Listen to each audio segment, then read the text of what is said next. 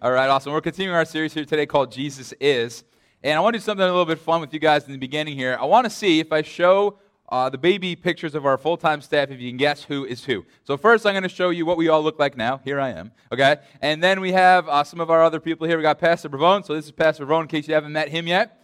This is my wife, Kelly, now, in case you haven't seen her around. And then we have our youth pastor, Joey, and also our worship pastor, Andrew, who you just had here leading you guys in worship. Okay, so I need you guys to kind of just yell out, and then we're going to take some votes on who we think is who. So, first, baby, picture up. Who, who, who do we think this is? Wow. Okay, you guys nailed that one. All right, who we got next?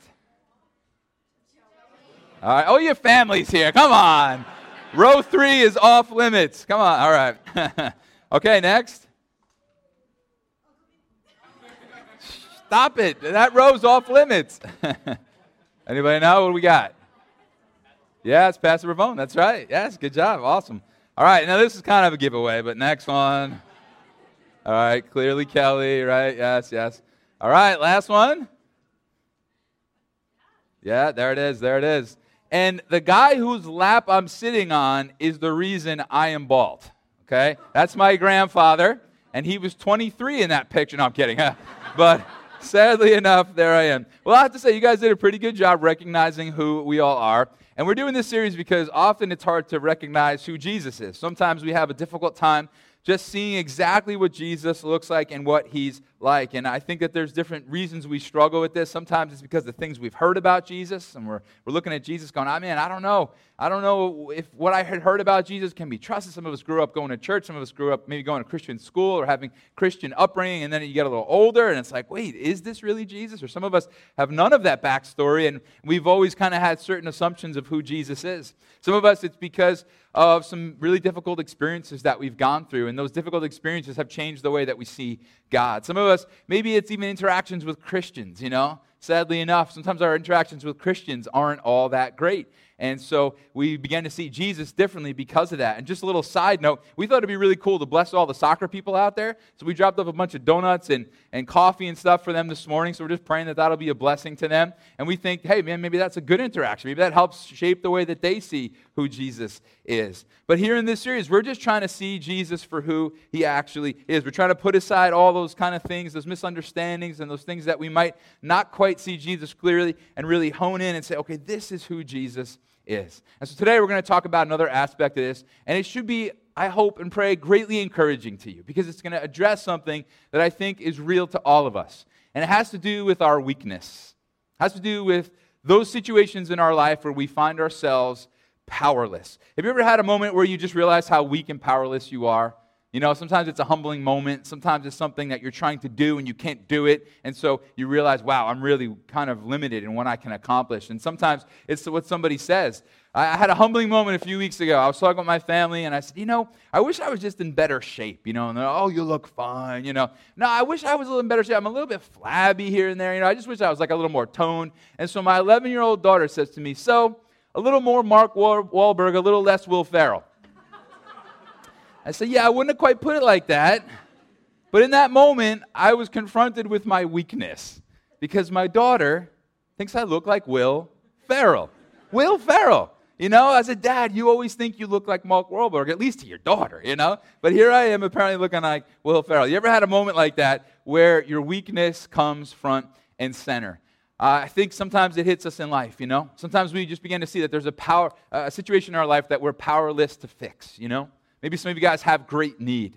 Some of you guys looking at some financial things you're going through, and it's like, oh my gosh, like, God, I just, I have no way of making these ends meet right now. Some of us are killing ourselves trying to figure that out and trying to fix that, you know? And there's nothing wrong with hard work, and God uses hard work, but sometimes we just look at our situation. It's like, this feels impossible. We got a, long, a lot of young people in this church, you know? And it's like, wow, I have these college loans. I, am going to be paying off till I'm six gazillion, you know? Because, like, how do I pay this down? It just feels so overwhelming. Some of us have great financial needs. Some of us have great physical need, you know? I mean, my wife's been going through a lot over the last 14 months. She's been sick and has a lot of different things happening. And one of the most frustrating things to me is I can't just fix it, you know? Like, I can't just figure out what needs to be done and solve it. And that shows our weakness. That shows how powerless we are in some situations. And maybe that's where you find yourself today. Maybe some of you would say, you know where I feel powerless is to change the course of my life. Have you ever felt that? Like you've been on one course in your life for so long, and you've tried several times to kind of get yourself off that path, and maybe onto a healthier path, or a different path, or a better path, and you just can't seem to do that. And sometimes we're just stuck in that course of life, and we know we need a change, but we can't figure out how. Some of us are powerless to figure out almost our purpose, you know? Like, what am I doing here? This is a big question for young people, you know? What's my life going to be about? What is, what is maybe, you know, if you believe in God, what is God's will for me? Or if you don't believe in God, you know, what's my destiny or all these kinds of things? But it's also an important question for us who are older in the room, isn't it? Because sometimes we've been living it for a while and it's like, wait, what am I really doing? What am I really accomplishing? What am I actually doing here? Is there purpose? Why am I here? And some of us, especially younger people, as we're trying to figure out those big answers to those big questions who do I marry? Where do I go? What school? What job? What profession? I think we have this fear that if we make the wrong decision, we're going to absolutely ruin our life. And so we live under the weight of that powerlessness. I can't see the future. I don't know what I'm supposed to do. I don't know what choices to make. And sometimes those things cripple us. I know one of the lowest points in my life was when I felt like I couldn't discover purpose. I couldn't figure out what the point of it all was. Man, that's a tough place to be. Some of us here today would say, I feel powerless to break off the oppression in my life. Anybody just sometimes you feel oppressed by something? Maybe it's a depression, depression. Maybe it's an anxiety. Maybe it's a controlling habit. And it literally just feels like there's this force at play in your life. Powerless to break it off. What about being powerless to save ourselves? What about the truth that we're all, ready for this? We're all going to stand before God one day. What are we going to say there? What are we going to say there? Think about that. Before God, He knows us, He knows all the things that we have done.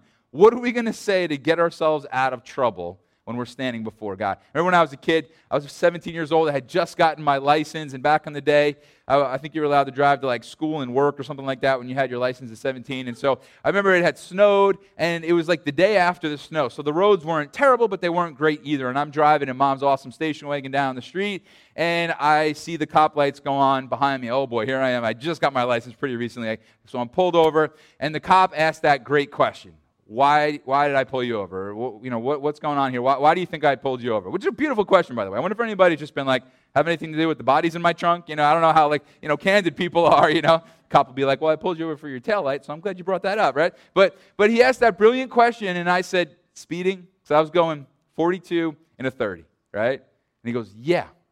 And he looked me right in the eyes, and he got really stern with me. He goes, you're going 42 and a 30. It's snowing out. There's snow on the ground.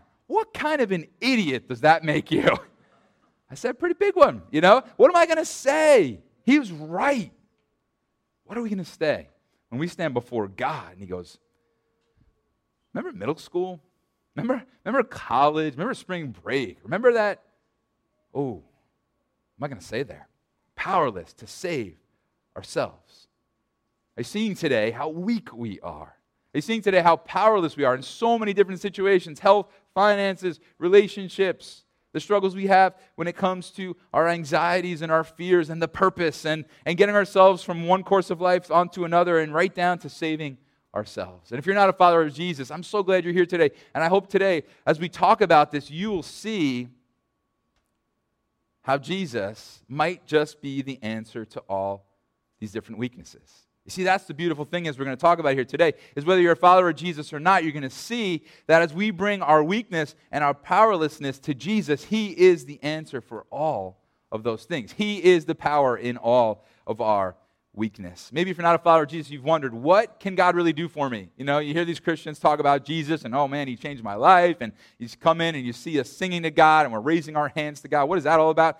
That's just like a little kid. I like to explain it. A little kid raising their hands up to their parents, you know, security, love, closeness. I want to feel that toward God. But, but you're here going, okay, these people seem pretty convinced God's doing something in their life. What is that? We're going to look at that here today. And so, whether you're a follower of Jesus or not, I hope you're encouraged. And I hope as you look your own weakness and powerlessness in the face this morning, we will find hope in what Jesus offers you and me. So, we're going to look at some powerful stories found in Matthew chapter 9. And you might say, well, who's this guy Matthew who's writing all this? Well, we're going to discover that today. But way more importantly, we're going to discover more about who Jesus is. So, Matthew 9, look at what it says in verse 1. It says, Jesus stepped into a boat, crossed over, and came to his, home, his own town. Some men brought to him a paralyzed man lying on a mat. When Jesus saw their faith, he said to the man, Take heart, son, your sins are forgiven. So Jesus starts out real big here. He looks at somebody and says, Their sins have been forgiven. That's huge. Now, think about this for a second. Isn't it interesting that Jesus looks at a paralyzed man lying on a mat, and the first thing he says isn't, Get up and be healed and walk? The first thing he says is, Your sins are forgiven. Why? Because our greatest need is that our sins be forgiven. The greatest miracle Jesus ever does is not heal a paralyzed man, it's he rescues sinners from our grave, right? And so I want you to think about this for a second because I hope this encourages you this morning. Jesus always focuses on our greatest need. Now, here's where this gets tricky. Sometimes it doesn't feel like he's focusing on our greatest need. I can almost guarantee you this man did not wake up that morning saying, You know what I need today? I need forgiveness of sins. You know what he probably woke up saying? I would love to walk. I would love to be healed. And sometimes you and I bring our needs to God, and it's like, Here is what I need, God. This is my greatest need. And, and Jesus looks past that and says, No, there's a deeper need. And I'm going to address that. And I'm going to always focus on that. So be encouraged here today. Jesus is focused on your greatest need. And this man's greatest need was forgiveness of sins. And it's the same for you and me. Our greatest need is forgiveness of sins. If we've been forgiven, we have everything in Jesus. If you haven't been forgiven by Jesus yet, if you haven't started a relationship with Him yet, He longs for that. And it's the greatest thing He could give you. You may say, but Doug, I need healing or security. I need a new course in my life. Great. But the first and most important thing you need is forgiveness of sin. But you might sit here and say, okay, Jesus just told this guy his sins are forgiven. How do we know that they really are? How do we know Jesus can even forgive sins? You're not the only one asking that question. Let's get back to the story, verse 3. At this, some of the teachers of the law said to themselves, This fellow was blaspheming. Listen to this, I love this. Knowing their thoughts, Jesus said, Why do you entertain evil thoughts in your hearts? Now you have to love that. Because think about this. Who did the, the teachers of the law say this to? Themselves. Jesus just answered their thoughts. Powerful. I don't know about you, I've never answered anybody else's thoughts. I answer my own thoughts sometimes, you know. I'll think to myself, it's cold out, and I'll say, I should get a jacket on. Kelly goes, Who are you talking to? Right? I freak her out all the time with this, right? So I answer my own thoughts sometimes, but I never answer anybody else's thoughts because I don't know their thoughts. But Jesus knows their thoughts because he's Jesus. And so he speaks out and answers their thoughts. Then he says this in verse 5 Which is easier, to say your sins are forgiven or to say, Get up and walk? Now that's a great question. Because think about it this way if Jesus is someone pretending to be powerful, but he's not really powerful, then it's easier for him to say, Your sins are forgiven. Why? Because there's no physical, instant, observable change when someone forgives sin, right? And if Jesus is not really powerful, then he knows if he says get up and walk and the guy doesn't get up and walk, he's in trouble, right?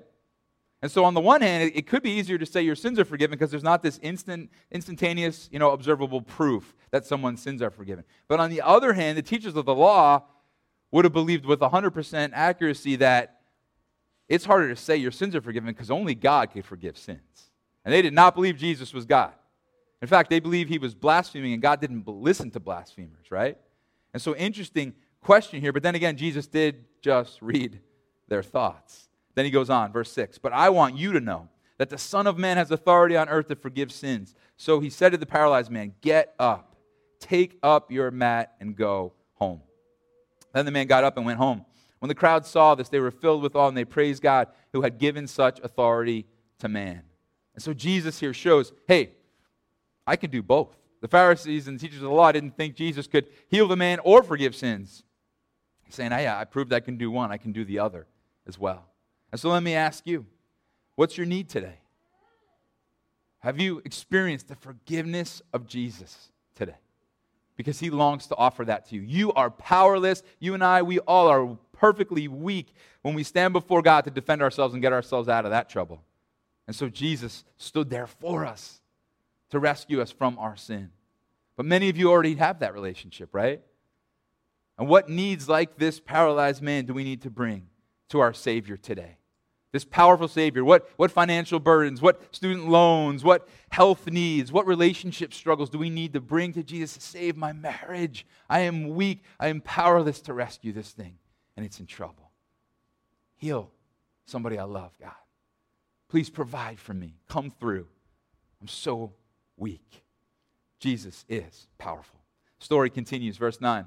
As Jesus went on from there, he saw a man named Matthew sitting at the tax collector's booth. Follow me, he told him. And Matthew got up and followed him. You know what's so cool about this? Matthew is the guy, Matthew, whose book we're reading now.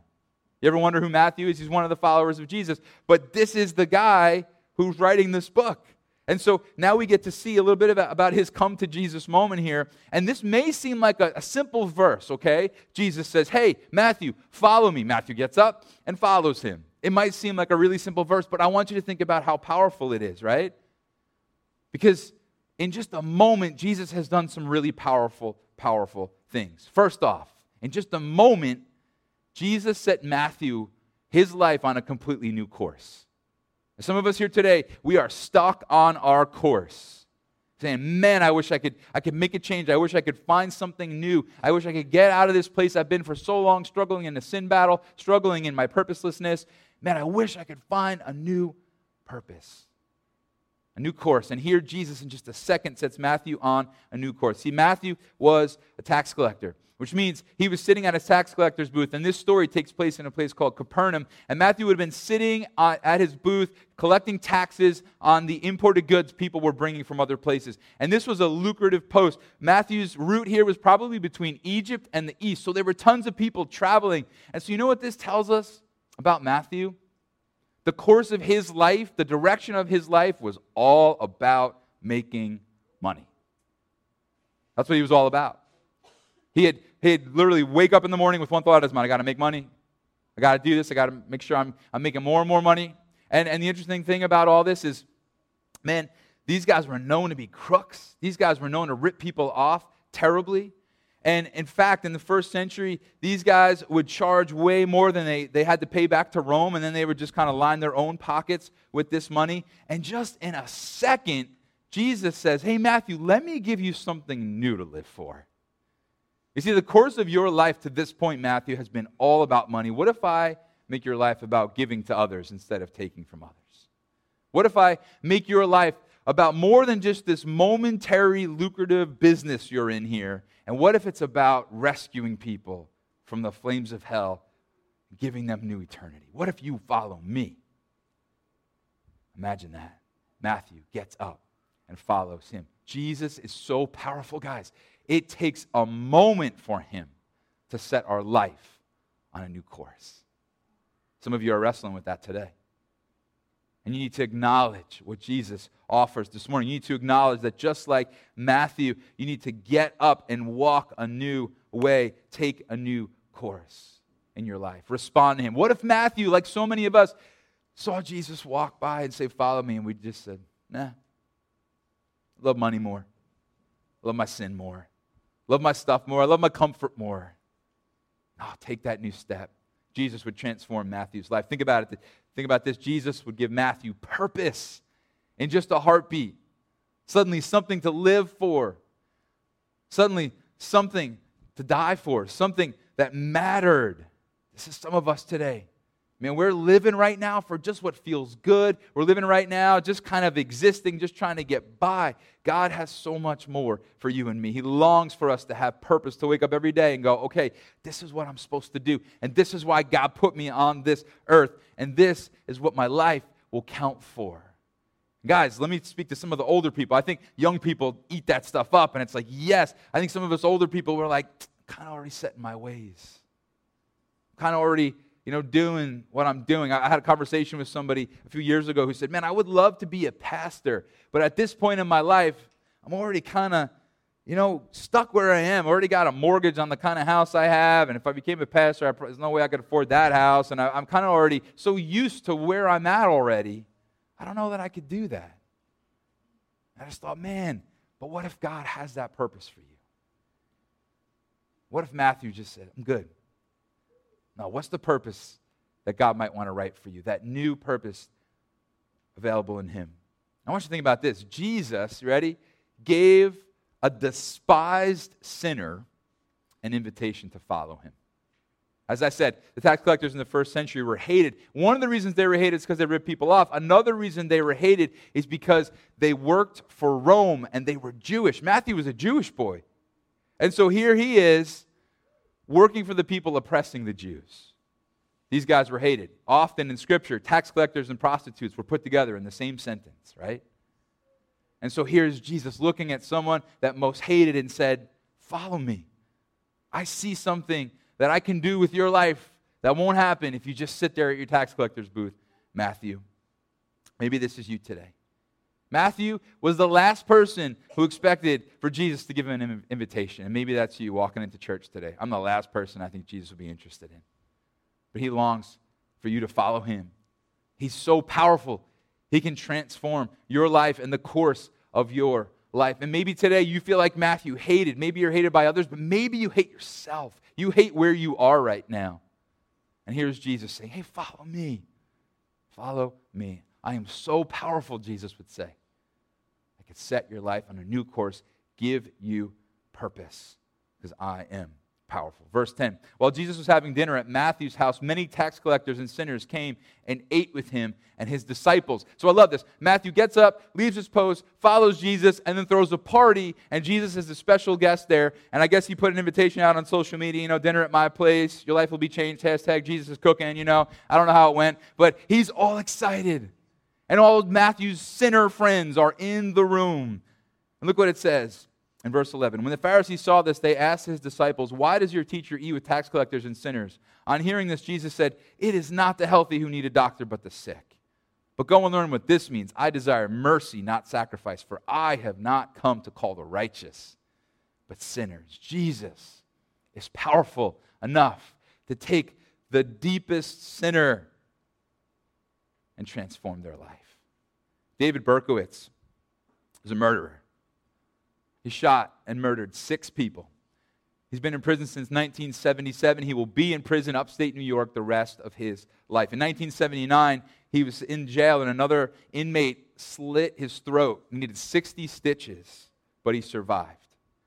About 10 years later, in 1987, David was sitting in his jail cell and he read Psalm 34 6. Here's what it says This poor man cried, and the Lord heard him and saved him from all his troubles. David goes on to say this. You can read this with me. When I got up, it felt as if a very heavy but invisible chain that had been around me for so many years was broken. A peace flooded over me. I did not understand what was happening, but in my heart, I just knew that my life somehow was going to be different. And David, to this day, from his jail cell, tells everyone who will listen what God has done in his life. He could do the same for you. In fact, some of you might even say, Yeah, I'm not David Berkowitz, so I haven't done anything like he's done. A reporter went in from CBS News and interviewed David and, and recently and, and said, Hey, what would you want to say to people who are reading this? And here's what he says Tell them, with God, there's always hope. If he can save someone like me, then he can save anybody. Jesus is powerful. And if you come in today saying, Man, I can't imagine that he would want me, I can't imagine he would want to save and rescue me, then I hope today you're seeing the transformed life of Matthew 2,000 years ago, but you're seeing the transformed life of David Berkowitz here and now today. Jesus continues the conversation with some other people, and we skip down to verse 18. It says this A synagogue leader came and knelt before him and said, My daughter has just died. What horrible news. As a parent, I can't fathom the emotions this person is feeling. I just wonder, why is this person coming to Jesus? Like, what conversation are they about to have? Are they going to ask Jesus to do the funeral? Are they going to ask Jesus if they're going to see their child in heaven? Look at what this person says. No. I'm sorry. next part. Next part. But come and put your hand on her, and she will live. Why would this person come and ask Jesus something seemingly so crazy? Because they knew that Jesus was powerful. Jesus got up and went with him, and so did his disciples. Jesus is on his way to, to meet this little girl, and he's interrupted. It says in verse 20 Just then, a woman who had been subject to bleeding for 12 years came up behind him and touched the edge of his cloak. She said to herself, If I only touch his cloak, I will be healed. Again, everyone knows how powerful Jesus is. And if I could just, in the middle of this here, just say to you and me, I hope that today, as we talk about how weak we are and how powerful Jesus is, we will become like this woman and we will push through the crowd, so to speak, to get near Jesus. Maybe we don't have to push through a physical crowd of people, but we have to push through doubt, distraction, pride, busyness, and say, whatever it takes, Jesus, if I could just get near him, I know he can make all the difference for me. Is that where you are today? Is there a hunger in you to get closer to Him? Or are there just things you've given up on in life and said, it just is this way? It just is this way. It's never going to change. Fight through it. Fight through it. I'm so glad the woman that day didn't look at the crowd and go, too many people, too many things in the way here. I'm so glad she fought through it. I would love to see the videotape on that, right? And that's what you and I are called to do now to get near Jesus, to push through the distractions, to push through the barriers and touch Him so that he can transform the situations in our lives. Jesus turned to her and saw her. Take heart, daughter, he said. Your faith has healed you. And the woman was healed at that moment. Jesus is powerful. Now, there's something important we got to talk about in these verses because we see the importance of faith here, right? Jesus says, your, your faith has healed you. Now, that's a huge deal. So we've got to approach Jesus in faith, but I don't want us to misunderstand faith. Just because we have faith doesn't mean we get everything that we want. In fact, let me say it this way God's will supersedes our faith every time. When we don't know that and approach God with that understanding, that's where we get in trouble. God's will supersedes our faith every time. I'll give you an example. My wife, 14 months of going through all she's been going through. Guys, thousands of people are praying for her. There are churches all around Long Island praying for my wife.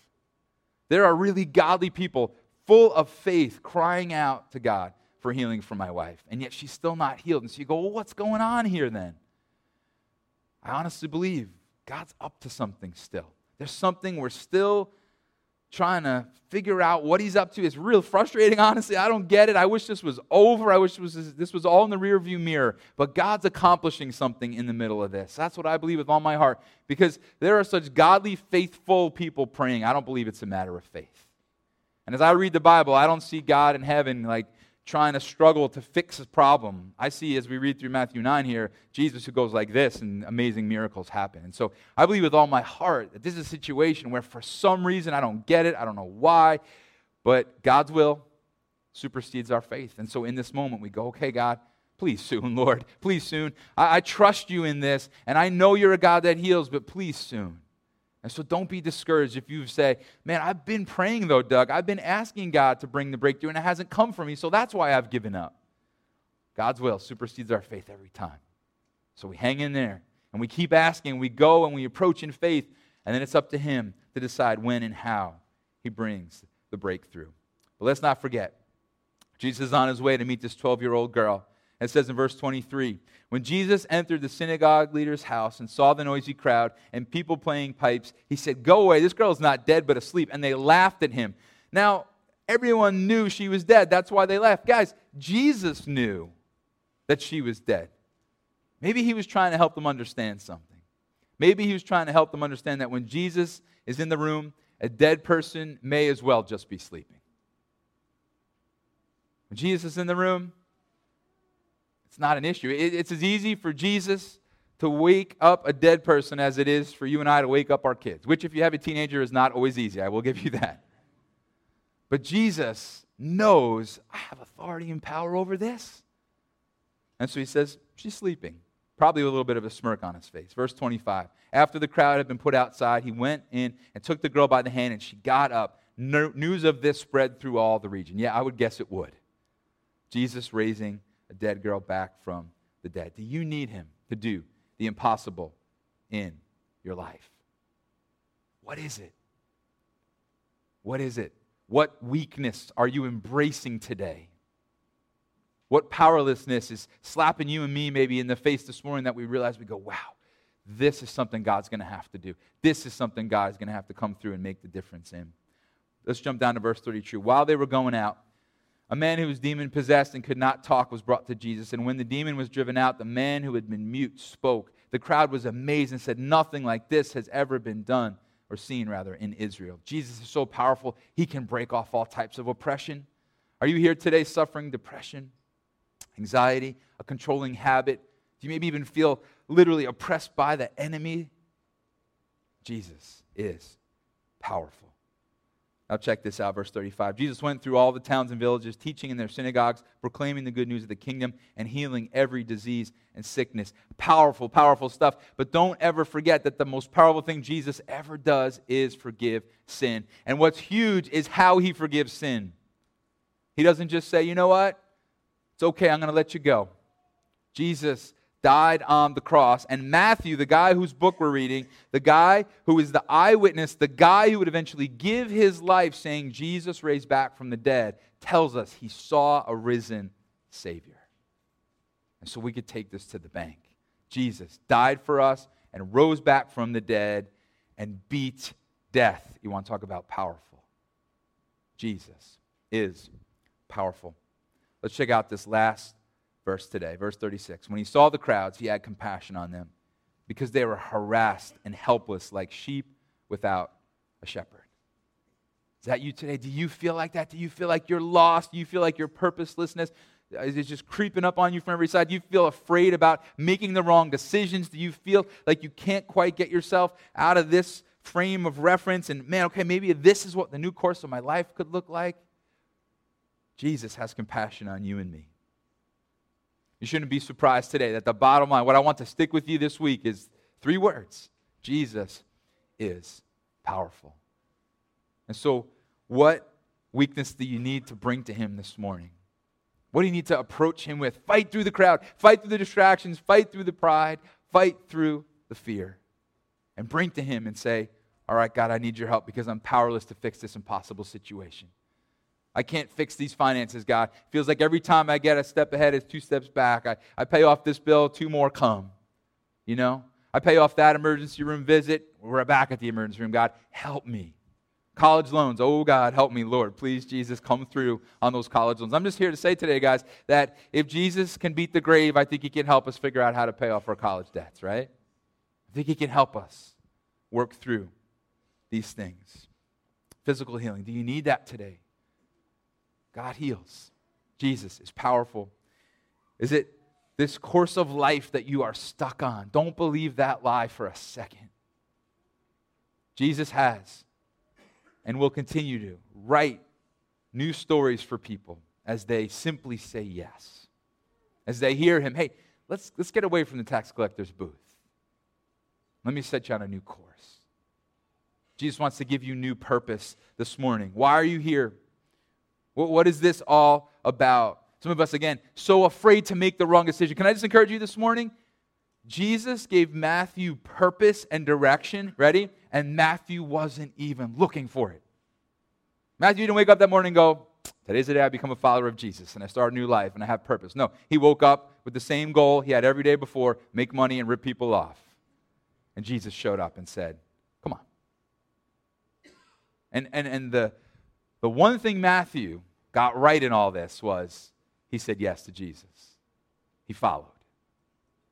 And that's the invitation available to you and me. So, are you trying to figure out purpose in your life? Are you trying to figure out why you're here or what's next or midlife, now what? Jesus, stay near him. Matthew stayed near Jesus, found his purpose. Are you here today?